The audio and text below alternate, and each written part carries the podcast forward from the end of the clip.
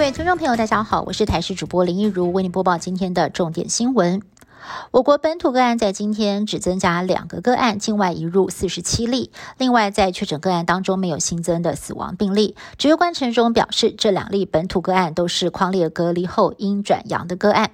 今天新增的本土个案，一个是男性，一个是女性，年纪介在。未满十岁到二十多岁，一个是高雄港富的群聚案，另外一个呢是台北市防重群聚案相关延伸的幼儿园学生。那么同样也是在解隔离前裁检为阳性。副总统赖清德才刚刚以特使的身份参加洪都拉斯总统卡斯楚就职典礼，没有想到卡斯楚现在却是确诊新冠肺炎，由于两个人十天前才碰面。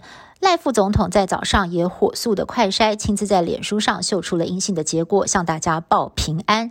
只不过赖清德这次出访行程路线，包含了驻红国使馆人员、贝里斯总理，甚至是红国总统卡斯楚都接连染疫。总统府强调，医疗团队还是会持续的关心副总统的健康状况。桃园中立西提餐厅日前爆发群聚案，从上个月十三号开始停业到现在，经过了三次清消作业，卫生局复查通过，今天正式复业。虽然人潮明显少了许多，但是还是有顾客前来用餐，认为店家消毒工作有做好就没有问题。为了让客人回流，店家也多准备了一些餐点来招待。北部的蛋荒延续到中部，农历春节期间，民众可能听闻北部缺蛋之后，因为南来北往方便，有些人来台中扫货，导致中部的鸡蛋变少，价格也微微上扬。现在真的是一蛋难求了吗？彰化的蛋农就说了，本来天气冷，鸡就不太下蛋，再加上农委会要冻涨，为了成本考量，只好不让鸡生蛋，年后缺蛋可能会更严重。即将登场的二零二二年县市长选举，不少的立委都被点名出战人选。立法院新会期在今天报道，立委也被问到了新年的展望，要不要参选呢？六都之中，台北市的部分。国民党立委蒋万安呼之欲出，但是何时宣布参选？蒋万安在今天还是拿疫情出来挡。他说，现阶段国人最关心疫情，不适合谈选举。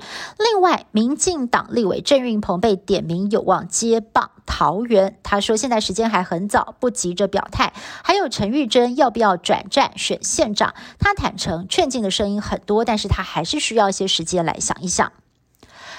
京冬奥如火如荼展开，各国记者也必须要对抗时差，紧盯赛事。为了让记者有充足的休息空间，冬奥媒体中心设置未来感十足的睡眠休息舱，舱内使用跟选手村同款的智慧型睡床，能调整高度，还有按摩的功能。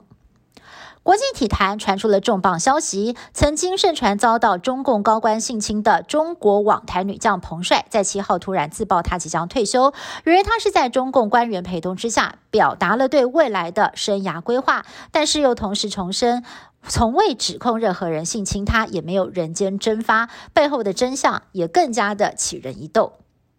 以上新闻是由台视新闻部制作，感谢您的收听。更多新闻内容，请您持续锁定台视各界新闻以及台视新闻 YouTube 频道。